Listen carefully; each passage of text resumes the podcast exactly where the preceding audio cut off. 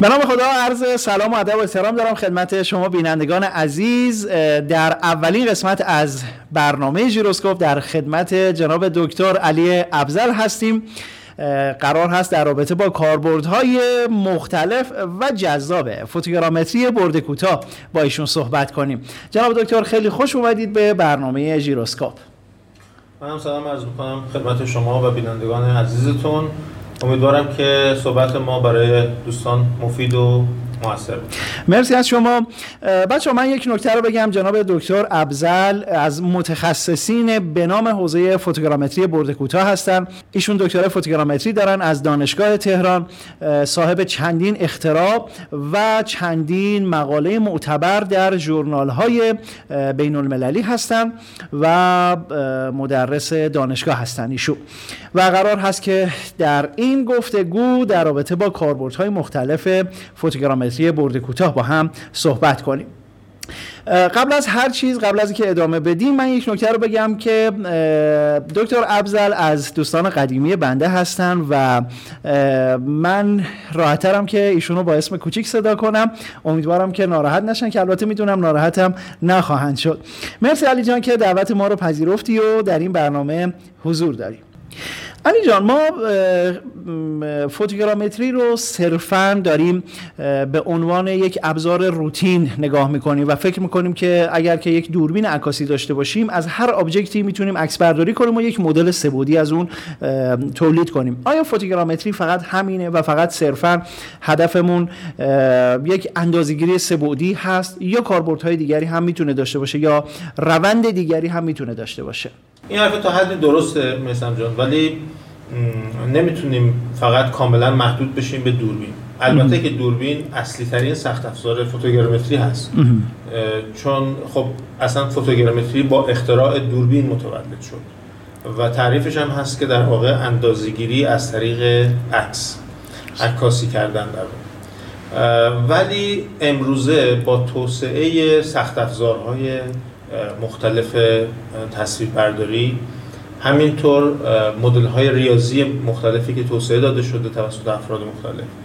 و همچنین در واقع پیشرفتی که ما در بحث پردازش و در واقع ماشین بینایی داشتیم باعث شده که این شاخه از دانش فوتوگرامتری توسعه خیلی جدی پیدا کنه و از ابزارهای اپتیکی متنوعی برای بهبود در واقع شرایط اندازه‌گیریش استفاده کنه. می‌تونه فوتوگرامتری یک خط تولید مشخص و مدونی باشه از صفر تا صد. نرم افزارش تخت افزارش همه چیش مشخص باشه. مثل همین نرم افزارهایی که ما در حوزه فوتوگرامتری پهپاد یا فوتوگرامتری برد کوتاه مثل متاشیپ مثلا بله، استفاده می‌کنه. می‌تونه یه همچین فرایندی باشه که کاملا روتین هست و قابل انتقال هست این فرایند. می‌تونید آموزش بدید و این کار شما خیلی خوب انجام بدید. اما صرفا محدود هم نمیشه به این داستان. فوتوگرافی یک دانش برای اندازه‌گیری و برای این کار از ابزارهای متنوعی استفاده می‌کنه که بهتر اگه ما تو کاربردهای مختلف اونها رو ببینیم متوجه بشیم که چقدر می‌تونه مفید باشه و می‌تونیم شکل و فرمش رو حتی به شکلی تغییر بدیم که اصلا شما متوجه هم نشی که تو خیلی از ابزارهایی که ما تو فعالیت روزمره ما استفاده می‌کنیم. اصول فوتوگرامتری درش به کار رفت. پس فوتوگرامتری صرفا این نیست که ما از نرم افزارهای آماده استفاده کنیم. می‌تونیم برای هر کاربرد با دانشی که داریم از علم فوتوگرامتری بیایم یک برنامه دیگری رو یا از سخت افزارهای مختلفی استفاده کنیم. اما بیس همه اینها فوتوگرامتری هست. درسته؟ برای کاربردهای مختلف از اون استفاده کنیم. که این رو من در صنعت به وفور دیدم. برای خطوط تولید فکر می‌کنم زیاد استفاده میشه. خب علی جان بریم سراغ کاربردها. من فکر می‌کنم از حوزه میراث فرهنگی شروع کنیم چون یک مقدار می‌تونه جذاب باشه. البته پایانامه دکترای شما هم در این حوزه بوده و حرکت خیلی جالبی رو زدید در حوزه میراث فرهنگی. اول اینکه از چه زمانی بحث مستندنگاری و بحث فوتوگرامتری برد کوتاه در حوزه میراث فرهنگی در کشور ما داغ شد؟ این رو میشه یک توضیح مختصر بفرمایید. خب میراث فرهنگی در واقع توی دنیا توسط در واقع سازمان یونسکو یک مصوبه ای در واقع به تصویب رسید که حمایت از آثار جهانی رو در واقع تضمین می‌کرد. برای این کار لازم بود که شما آثار میراث فرهنگی تو این سازمان ثبت کنید. برای ثبت اون نیاز به یک شناسنامه داشتید و اگه این شناسنامه رو کامل پر می‌کردید و در واقع ثبتش می‌کردید حمایت سازمان یونسکو رو برای اون اثر برای حفظ اون اثر دریافت می‌کردید خب در ایران در سال 1382 فکر می‌کنم در حالا 1381 یا دو زلزله بم اتفاق بله سال 82 و این زلزله ویرانگر ارگ بم رو ارگ با شکوه بم رو که بزرگترین بنای خشتی جهان هست رو ویران کرد و بخش اعظمش رو به کلی ویران کرد. و هیچ اثری دیگه از اون باقی نموند و مدیران خب تصمیم گرفتن مثل همه جای دنیا این اثر رو دوباره بازسازی کنن و به حالت اولش برگردن. اما وقتی که از کشورهای مختلف فراخوان داده شد و خواسته شد که بیان این اثر رو بازسازی کنن قیمت های خیلی زیادی رو در واقع پیشنهاد می‌دادن برای این کار. و وقتی سوال شد که چرا این قیمت انقدر زیاد هست و چرا برای بازسازی اثر خشتی اینقدر شما در واقع قیمت بالا رو پیشنهاد می‌دید اونها گفتن که به این علت هست که در واقع مصالح و کار سخت افزاریش هزینه به اون صورت نداره. در واقع بازسازی سبودی اون بنا به شکلی که بتونن از روی اون مدل بنا رو بازسازی کنن خیلی هزینه بر هست هیچ مدل سبودی تا اون زمان نداشته. هیچ مدل سبودی تا اون زمان برای ارگبم تهیه نشده بود و هیچ پروژه فوتوگرافی برد کوتاه یا چیزی شبیه اون که بتونه یه دیتای متریکی از قسمت های مختلف داشته باشیم رو در اختیار نداشتیم. فکر می‌کنم یک شرکت ایتالیایی درسته؟ یا فرانسوی اومد آره بازسازی رو به عهده گرفت و از روی تصاویری که افراد مختلف از زمانهای قدیم گرفته بودن آره یک بازسازی سبودی رو انجام داد درسته؟ در واقع اعلام شد و گفتن که هر کسی از ارگبم در واقع عکسی یادگاری به هر شکلی حتی یک نقاشی از دالانهای داخلیش و اتاقهایی که وجود داشته و هر هر محلی که بوده عکس ها رو تهیه کردن. همه رو بیارن توی سایت آپلود کنن. در اختیار بگذارن تا در واقع ما بتونیم از این عکس ها یه مدل سبودی اولیه برای بازسازی به دست بیاریم. بسیار عالی. و این شد که اهمیت فوتوگرامتری و اهمیت بازسازی سبودی البته مجازی در آره میراث فرهنگی مطرح شد و به هر ترتیب این دوستان تصمیم گرفتن که این قضیه رو یه مقدار جدیتر مد نظر داشته باشن. مرسی از توضیحاتت. در بحث مرمت ما می‌دونیم که از فوتوگرامتری برد کوتاه به وفور استفاده میشه. حالا نگیم به وفور خیلی از متخصصین ما دارن از فوتوگرامتری برد کوتاه برای آسیب نگاری استفاده می‌کنن. تز دکترای شما توی این زمینه بود. من خاطرم هست سر دفاع پایان آمد. من واقعا هاج و واج مونده بودم که چه کار کرده بودی. بچه علی یک اسکنری رو تولید کرد که همزمان با اسکن کردن یک اثر حالا این اثر می‌تونه در ابعاد مختلف باشه. همزمان با اسکن کردن اون ترسیم سبودی هم روی اون انجام میشه درسته؟ یک توضیح مختصری در این رابطه بفرمایید علی جان. خب من در واقع پیش از اینکه وارد مقطع دکترا بشم کارمند یک شرکتی بودم که در حوزه میراث فرهنگی کار می‌کرد. شرکتی بود حالا من چون بعد مالکیت فکری ایده خودم رو عنوان کنم شرکت فرمانگار پیمایش بود که در خدمت آقای مهندس زیاد دیلمی پور بودیم. ایشون پروژه های مستندنگاری زیادی رو از سراسر دنیا وارد شرکت می‌کردن و ما به عنوان کارشناس فوتوگرامتری این پروژه ها رو انجام می‌دادیم با کیفیت خیلی خوب و به کارفرماهای خارجی و داخلی تحویل می‌دادیم. و من به عنوان کارشناس فوتوگرامتری در واقع سعی می‌کردم که این کار رو با بهترین کیفیت ارائه کنم. یکی از کارهای زمانبر و سختی که ما در حین در واقع تبدیل و ترسیم آثار میراث فرهنگی داشتیم در واقع تبدیل و ترسیم کتیبه ها و نقش برجسته های در واقع تاریخی بود. علتش این است که جزئیات در این کتیبه ها بسیار بالاست و نقوش و تغییر عمق در این سطوح خیلی نسبت به مساحتی که در این سطوح داریم خیلی تغییراتش زیاده. نقش برجسته ها در واقع با ظرافت بسیار زیادی در واقع تراشیده شدن و فرد مستندنگار که قرار هست با ابزاری مثل موس و کیبورد در واقع قرار هست این اثر رو مستندنگاری کنه باعث تا حد ممکن دقت کنه که امانت در واقع ظرافتی که در اون اثر به کار رفته رو حفظ کنه. و این سختی خیلی زیادی رو برای ما ایجاد می‌کرد که بتونیم مثلا یک انحنایی رو با دقت خیلی خوبی در سه بود ایجاد این در واقع فرایند طاقت فرسا و زمان بر باعث شد که من به فکر بیفتم که این سیستم می‌تونه اتوماتیک بشه. و چون تو کارشناسی ارشد من در واقع روی اسکنر سبودی کار کرده بودم و اون, اون در واقع فرایند هم منتهی شد به ساخت یک اسکنر سبودی جدید و اختراعش هم ثبت شد.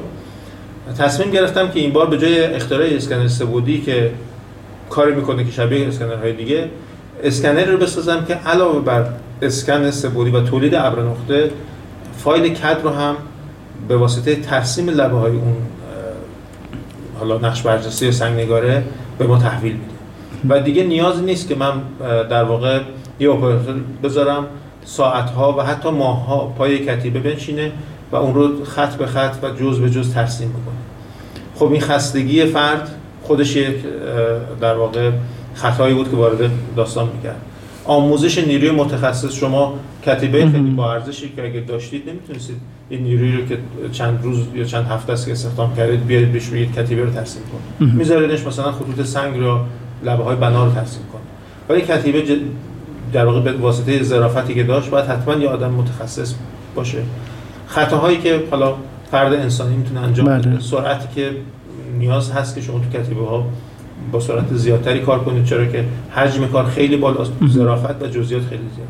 این انگیزه شد که من در حین چند سال کاری که اینجا داشتم به این فکر بیفتم که توی تز دکترام بیام یه سیستمی رو توسعه بدم که همزمانی که اسکن انجام میده ترسیم هم انجام خیلی عالی خیلی عالی. واقعا این ایده برای من که خیلی جذاب بود. من خاطرم هست اولین اسکنی رو که انجام دادی. یک سکه ده تومنی بود. بارگاه حضرت 500 تومنی بود داره بارگاه حضرت معصومه بود که تک تک آجرهایی که روی اون مناره هم بود شما در آورده بودی و این به نظر من کار خیلی با نه اسکنر بله.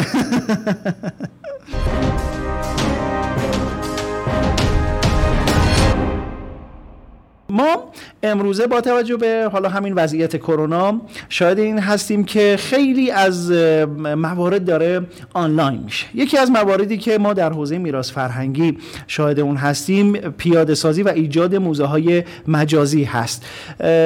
در ایران هم آیا این اتفاق افتاده و اینکه برای پیاده سازی موزه مجازی به چه چیز و به چه مواردی ما احتیاج داریم؟ بله در ایران هم به واسطه اینکه در واقع حضور گردشگرها در موزه ها با محدودیت های مواجه هست. استفاده از این تکنیک در واقع می‌تونه خیلی کارساز باشه. و ما برای اینکه این فرایند رو بتونیم ایجاد بکنیم البته صرفا موزه مجازی هم نیست. موزه که به صورت حضوری هم بازدید میشه فوتوگرافی کاربرد داره. واقع واقعیت های افزوده و واقعیت های شما فرض کنید مثلا حالا موزه مجازی خب مشخصه. شما یه مدل سبودی رو تهیه می‌کنید با کیفیت و رنگ مناسب و در صورت قرار بدید برای مطالعه مناسبه برای بازدید مناسبه و جزئیاتش رو می‌تونید با دقت خیلی خوبی مشاهده کنید. اما بحث واقعیت افزوده که من خیلی بهش علاقه مندم در واقع یک فرایند است که می‌تونه برای معرفی آثار در موزه ها به افراد در واقع کمک, کنه. و جذابیت براش ایجاد بکنه. به این شکل هست که شما یک اثری رو که توی یک باکسی قرار دادی صرفا حالا شما میرید تو شکل سنتی خودش یک تابلوی هست کنار اثر که مشخصات اون رو دوره تاریخی که درش وجود داشته و استفاده ای که ازش می‌شده رو در واقع توضیح در دادن. که گردشگر اگر حوصله داشته باشه اون رو می‌خونه و اگه نداشته باشه از کنارش عبور اما الان می‌تونه در واقع با یک جذابیت مجازی ما این رو در واقع با خیلی جزئیات و به شکل خیلی جذابی به گردشگرمون معرفی کنیم به این شکل هست که خب اون توی آرزویی که ما داریم اون اثری که داریم توی box هست این اثر توسط دوربین یک تبلت در واقع فیلم برداری میشه. یعنی شما وقتی که وارد موزه میشید یه تبلت به شما میدن و شما حالا یه app ی رو این تبلت دارید که وقتی دوربینش رو به سمت اون اثر می‌برید به واسطه فوتوگرامتری در واقع توجیه خارجی دوربین اون اثر انجام میشه بعد از اون شما یک واقعیت افزوده دارید که این رو به خودتون طراحی می‌کنید. مثلا شما یک فردی رو که لباسی که تنش هست با لباس در واقع دوران اون اثر همخوانی داره. میاد و شروع می‌کنه از این اثر توضیح دادن. لزوما هم نمیسته کنار اون اثر. ممکنه حتی شما یه سیستم motion capture هم اضافه کرده باشید و اون اثر با ماکت در واقع واقعیش اون فرد رو motion ش رو گرفته باشید و مثلا دارم میگم اگه یک کوزه باشه یا یک شمشیر باشه اون در واقع آدمکی که داره برای شما توضیح میده میاد روی اون شمشیر میشینه. یا دستشو به این شمشیر می‌گیره یا بغل کوزه نیست دستشو می‌گیره یا روی جایی از اون کوزه میشینه. یا حتی ما می‌تونیم از واقعیت افسوده استفاده کنیم. برای اشیایی که ناقص هستن. مثلا شما می‌بینید خیلی مجسمه های بخششون شکسته شده و ریخته. بله. یا یک کوزه بخشی شکسته شده. فرد می‌تونه در واقع با واقعیت مجازی قسمت در واقع ناقص این رو ترمیم شده ببینه و ببینه که این وقتی اثر سالم بود چه به چه شکل بود. یا اگه اثری به حال جواهراتی روش بوده که الان این جواهرات نیست می‌تونیم جواهرات به صورت مجازی روی اثر بگذاریم و به صورت خیلی کامل این رو ببینیمش. بسیار عالی. بله دقیقا همینطوره. ما حالا اون زمانی که من مردش بودم نمونه های خیلی ساده برای تخت جمشید پیاده سازی کرده بودن که خب خیلی جای کار داره و خیلی می‌تونست آره به اون گردشگر کمک کنه و راهنماش باشه. خب علی جان متشکرم. بریم سراغ کاربردهای صنعتی. فکر می‌کنم بحث خیلی داغ و جذاب بشه. خاطرم هست که چندین و چند پروژه صنعتی شما در حوزه فوتوگرامتری برد کوتاه انجام دادید. یک نکته رو بگم که حالا با بینندگان عزیز صحبت کنم. ما از روش عکسبرداری فوتوگرامتری برد کوتاه روش هایی که شما می‌تونید با عکسبرداری از object های مختلف مدل های سه‌بعدی رو تهیه کنید یا به روش target گذاری و target مبنا مدل های سبودی و یا اندازه گیری های دقیقی رو انجام بدید و یا با ابزارهای متداولی مثل اسکنرهای نوری. می‌تونید ابعاد برداری کنید. حالا می‌تونه اندازه‌گیری های دقیق باشه و یا مدل های سبودی دقیقی از آبجکت های صنعتی داشته باشید. اما این موارد به صورت روتین داره انجام میشه. اما نکته اینجاست که در برخی مواقع ما نمی‌تونیم از ابزارهای روتین و معمول استفاده کنیم.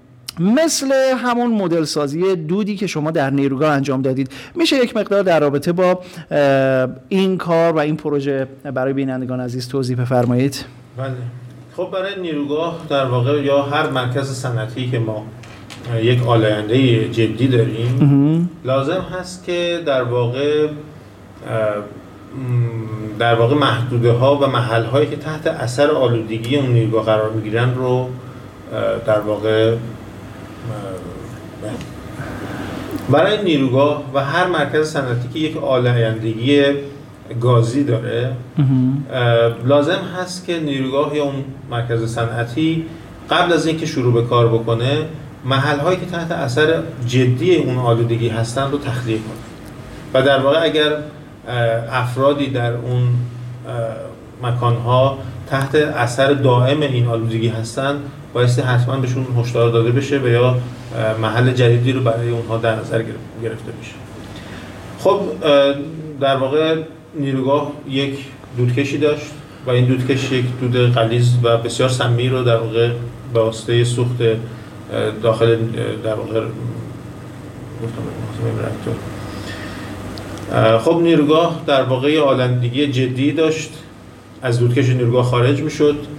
چون نیروگاه نزدیک به دریا بود در واقع دودش در واقع مسیر به سمت بالا رو طی نمی‌کرد. رطوبت دریا باعث می‌شد که این یک مقدار سنگین بشه و به سمت پایین بیاد و یه سری بندرگاه ها در واقع در معرض این آلودگی بودن. ولی اینکه ما چقدر غلظت داره این دود و چقدر می‌تونه آلودگی ایجاد بکنه و به چه شکل منتشر میشه این سوالی بود که برای نیروگاه پیش اومده بود.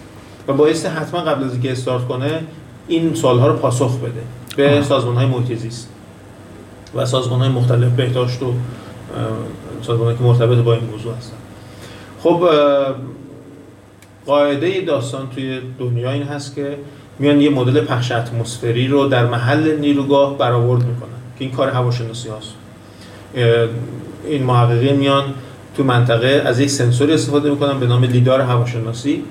این سنسور در واقع یک لیزر رو به سمت آسمان پرتاب می‌کنه و backscatter ش پروفایل دما، فشار و رطوبت و بقیه پارامترهای جو رو در واقع تو محل مختلف استخراج می‌کنه. وقتی این پارامترها جمع می‌کنن توی محدوده یک مدل ریاضی به این پارامترها در واقع fit می‌کنن و بعد حالا شما در هر نقطه از این منطقه یک سیال گاز رو فایر بکنی یا رها بکنی این مدلی که برای شما این سیال رو منتشر می‌کنه و میزان غلظتش و نحوه پخشش رو در هر منطقه‌ای به شما میده. این صورت مسئله در واقع نیروگاه اما داستانی که وجود داشت دستگاه لیدار هواشناسی رو به ما نمی‌داد. و ما تحریم بود. بابت این موضوع. و ما نمی‌تونستیم این دیتا رو در واقع برداشت بکنیم.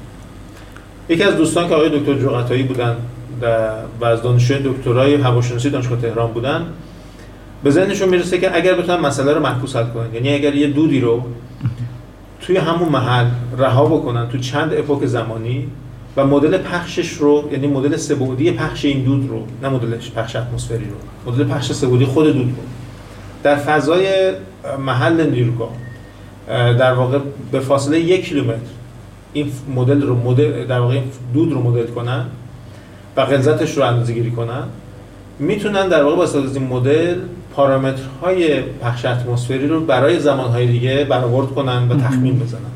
ممکن بود دقتش کمتر باشه ولی حداقل این بود که انجام می‌شد. خب برای این کار لازم بود که جریان دود تو فضای نیروگاه مدل سازی بشه. به فاصله یک کیلومتر از در واقع دود کشید دود کشید خب این یک کار خیلی سختی بود. این دود هیچ آرزه مشخصی روش نبود. به هیچ عنوان در دسترس ما نبود. تو ارتفاع 100 متری می‌خواستیم دود در واقع ریلیز بشه رها بشه. و مسیر انتشارش هم اصلا ما نمی‌دونستیم چون اون لحظه جهت باد رو ما نمی‌دونستیم و نمی‌تونستیم در واقع مشخص کنیم که تو این کریدور داره این دود رها میشه و ما می‌تونیم در واقع اندازه‌گیری روش انجام بدیم. اینجا شما هر روش متداول کلاسیک فوتوگرامتری رو بیارید استفاده کنید به جواب نمی‌رسید. ما یک روش رو استفاده کردیم به نام شیپ فرام سیلوه. ستاپش کار در واقع بسیار سختی هست ولی این کار رو انجام دادیم. و در واقع این روش با استفاده از در واقع تصویر تصویر از نیمرخ یک عارضه از جهات مختلف می‌تونه یک polyhedral از اون عارضه رو تشکیل بده و در نهایت بتونیم مدل سه‌بعدی اون عارضه رو به ما بده. مشکل بزرگی که ما تو این روش داشتیم این بود که این عارضه dynamic هست. یعنی شما از دید فوتوگرامتری یا باید دوربین ثابت باشه یا ولی در این حالت در واقع حتی اگه دوربین هم ثابت باشه object شما به صورت rigid جابجا نمیشه. object شما همزمان داره منبسط میشه همزمان داره غلظتش تغییر می‌کنه و در درون خودش هم داره شکل و شمالش عوض میشه. و شما هیچ فرم مثبت فرم صلبی رو در این آبجکت نمی‌بینید خب این پیچیدگیش باعث می‌شد که ما حتما از سیستم های در همزمان سازی شده یا سینکرون در واقع استفاده بکنیم. تعداد دوربینایی که ما تو این روش استفاده کردیم تعداد زیادی بود. یه پروژه در واقع بسیار جدی بود که ما تو این زمینه انجام دادیم و تونستیم در سه اپوک زمانی در واقع به مدت 20 دقیقه فریم بای فریم دور رو به صورت سه بعدی مدل سازی یعنی شما اومدید چند تا دوربین رو از زوایای مختلف روی زمین قرار دادید دیدشون به سمت آسمون بود و مدت زمانی رو داشتن تصویر برداری بله. می‌کردن. این دوربین ها نسبت به هم توجیه خارجی شدن. بعد متد شفرام در واقع مخروط های تصویری هست که از نیمرخ آرزه ساخته میشه به سمت در واقع در مرکز پروژکتیو سنتر. این این مخروط ها در فضا با هم تقاطع داده میشن. و یک پلیهدرال از اون مسیر دود ایجاد میشه با یک تقریبی با یک دقتی که طراحی سیستم اندازه‌گیری محل استقرار دوربین ها و نحوه کالیبراسیونشون این کمک می‌کنه که شما این دقت یا این خطا رو به حداقل برسونید. و این سیستم در واقع ساخته شد در اختیار مسئولین قرار گرفت و استفاده شد برای برآورد مدل در واقع پخش اتمسفر. خیلی عالی خیلی جذاب بود. مرسی از توضیحاتت.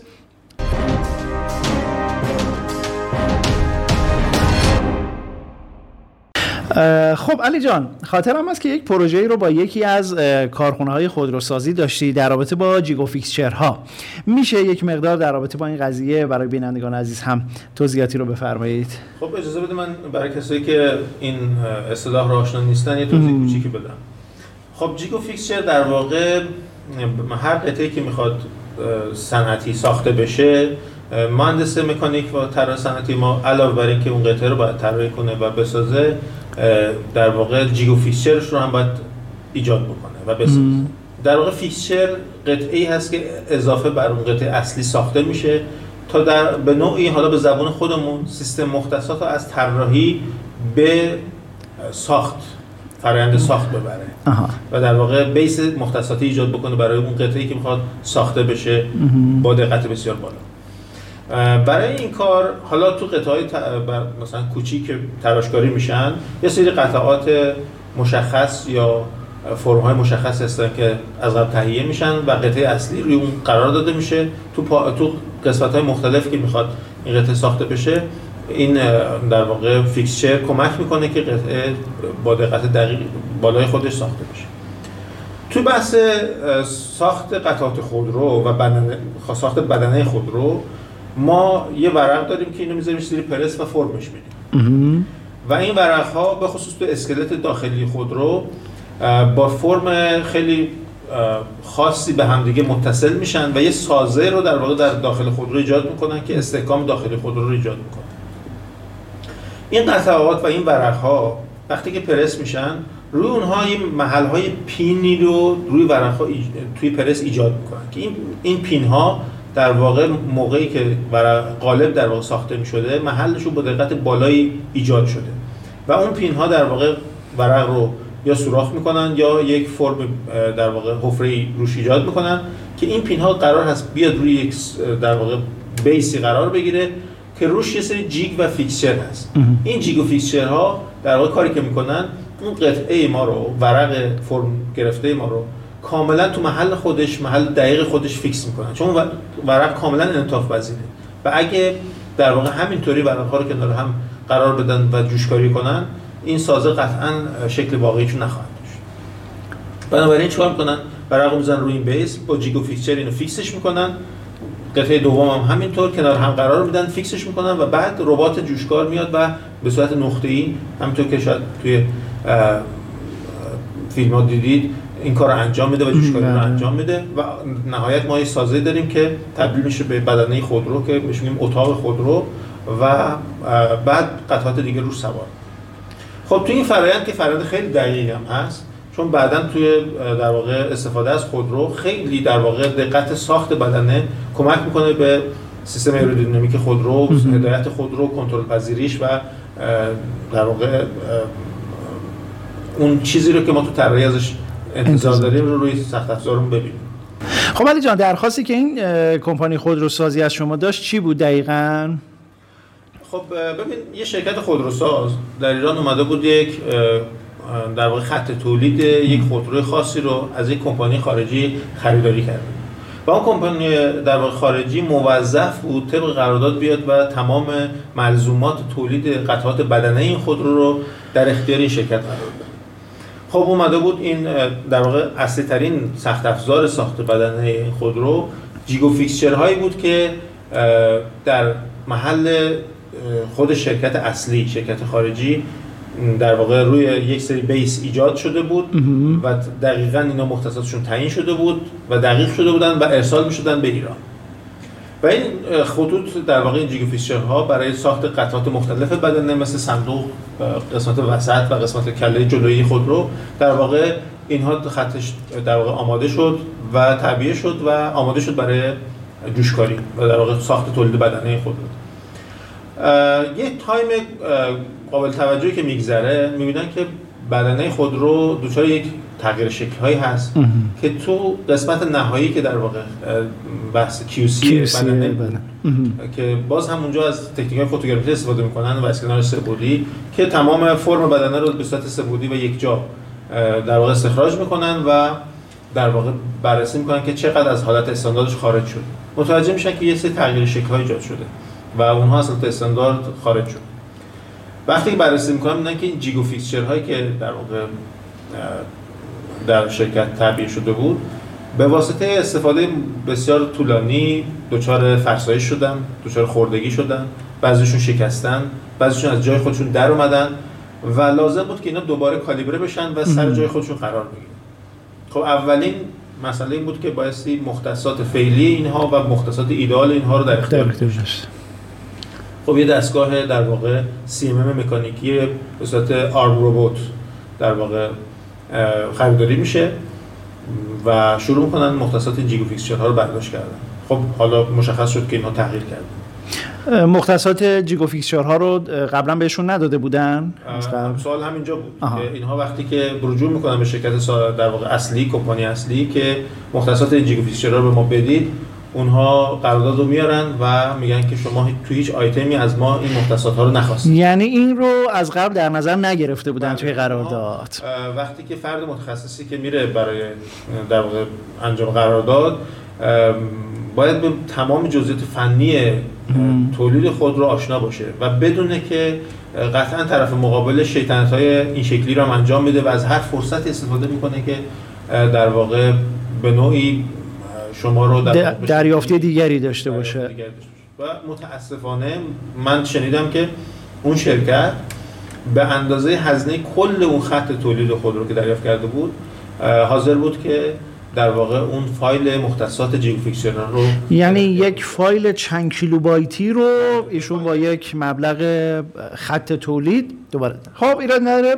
بریم مختصات رو نداشتن و مجبور شدن که بله. آره. خب بله مهندسین ایرانی هم به هیچ عنوان زیر موضوع نرفتن و تلاش کردن و با در واقع سر خطای خیلی زیاد و تست های فراوان تلاش کردند که این مختصات ها رو دوباره احیا کنن و موفق شدن.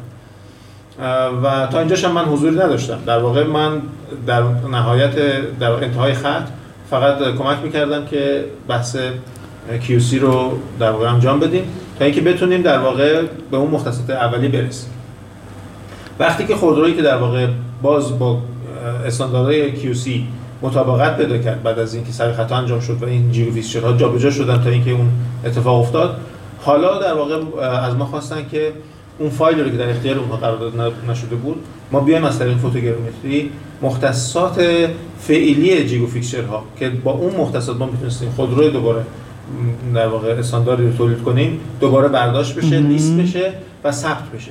که اگر در آینده, آینده. این جیگو فیکسچر جابجا بشدن در واقع ما بیایم اونها رو برگردونیم به حالت خیلی جالب بود خیلی جالب بود و من داشتم حین صحبت تو علی جان به این فکر می‌کردم که فوتوگرامتری چقدر کاربردهاش وسیعه. مواردی رو در ذهن من بود و در موردشون از قبل با هم صحبت کرده بودیم. اما هر چقدر که میگذره و صحبت می‌کنیم می‌بینم که این دامنه کاربردهای فوتوگرامتری خیلی می‌تونه وسیع باشه و فکر می‌کنم که ما چندین برنامه دیگه هم باید در خدمت شما باشیم و ضبط های مختلفی رو داشته باشیم. برای حسن ختام برنامه برای اینکه حالا تایم برنامه هم زیاد طولانی نشه در رابطه با کاربرد فوتوگرامتری در آنالیزهای حرکتی که می‌تونه در حوزه پزشکی و همینطور در حوزه انیمیشن ورزشی استفاده بشه. یادمه که چقدر کار شما انجام دادی علی جان. خاطرم هست که با جناب علی بابایی عزیز در رابطه با موشن کپچر کارهایی رو کرده بودید. میشه تو این زمینه هم توضیحاتی رو به بینندگان عزیز ارائه کنید؟ این دانشگاهی در یکی از شهرستان ها از ما خواست که در واقع برای یه سری آنالیز حرکتی برای افراد ورزشکار در واقع دینامیک بدنشون رو می‌خواستن بررسی کنن. این حرکات بسیار انفجاری و شدید ورزشی. که این کار در واقع توسط دوربین های ریت در واقع با نرخ تصویربرداری بالا این کار باید انجام میشه ولی صرفا این حرکات نمی‌تونه به صورت تکبودی و به صورت در واقع دو بودی انجام میشه باید به صورت سه بودی حرکات بررسی می‌شد.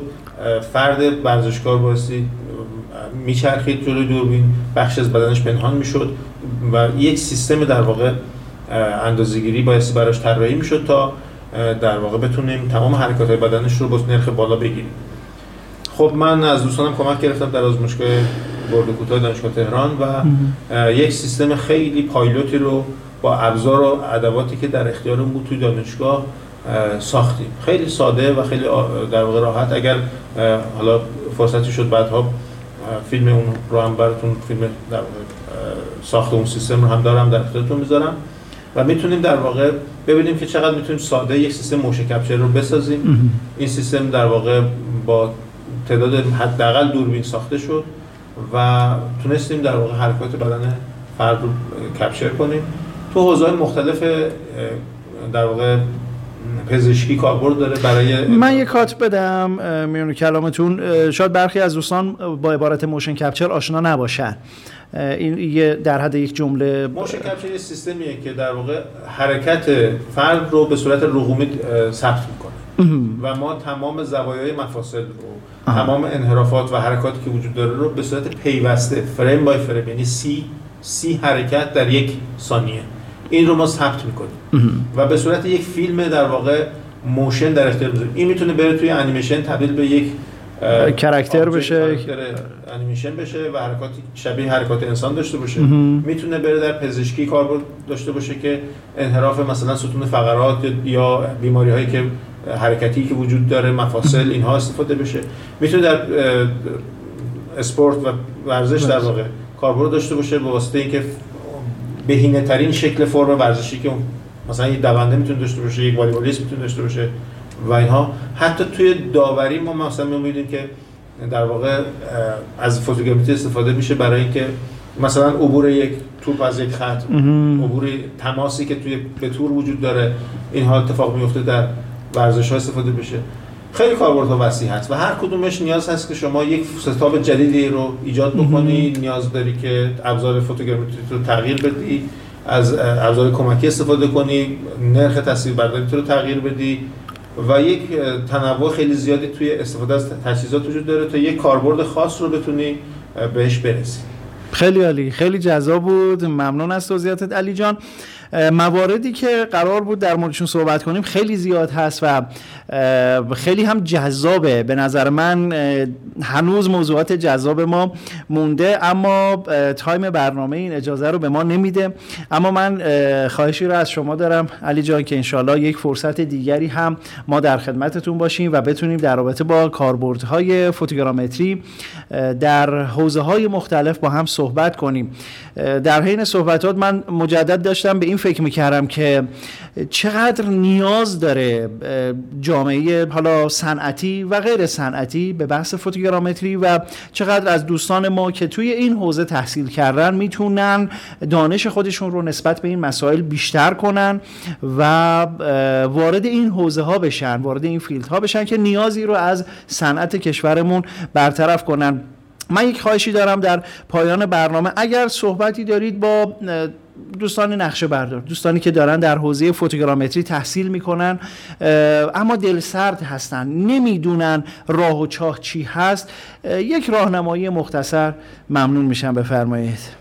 خب راهنمایی که می‌تونم بکنم این هست که اولا مطمئن باشن که بحث نقشه برداری و فوتوگرامتری در واقع وسعتش شاید بگم تو همه زمینه ها به شدت عمیق هست و جدی هست.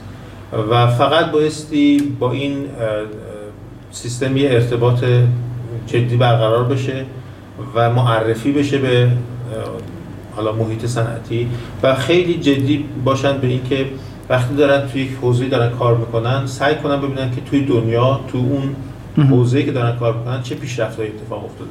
و اگه می‌خوان ادامه تحصیل بدن ادامه تحصیل خودشون رو مرتبط کنن با در واقع تکنیک های نیازهایی که و نیازهایی که در دنیا اتفاق افتاده خودشون ایده ای که دارن درش استفاده کنن. هر نوع ایده پردازی که بتونن انجام بدن اگه بتونه در واقع تو حوزه فوتوگرافی تعریف بشه به راحتی می‌تونه تبدیل به سیستم بشه و اون سیستم رو می‌تونن ارائه کنن به بازار و ازش در واقع منفعت مالی داشته باشن.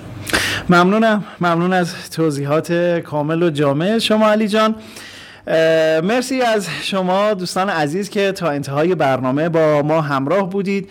لطفا اگر که نظر و پیشنهادی در جهت بهبود این برنامه دارید حتما با ما در ارتباط باشید. کانال های ارتباطی ما در وبسایتمون قرار داره و خیلی خوشحال میشم که شنونده انتقادات و پیشنهادات شما عزیزان باشیم. علی جان اگر صحبت پایانی دارید بفرمایید. من ممنونم که این وقت رو در اختیار من گذاشتید تا بخشی از حالا مطالبی که مربوط به فوتوگرامتری هست در حد بذات خودم در اختیار شما مرسی از شما. دستتون در نکنه. توضیحات خیلی کامل و جامعی رو ارائه کردید. من که خودم خیلی مشتاقم تا جلسه دوم برسه و بتونیم گفتگویی رو با هم داشته باشیم و در رابطه با کاربردهای حساستر فوتوگرامتری با هم صحبتهایی داشته باشیم. ممنون از شما. ممنون از شما بینندگان عزیز. تا دیدار دوباره. بدرود.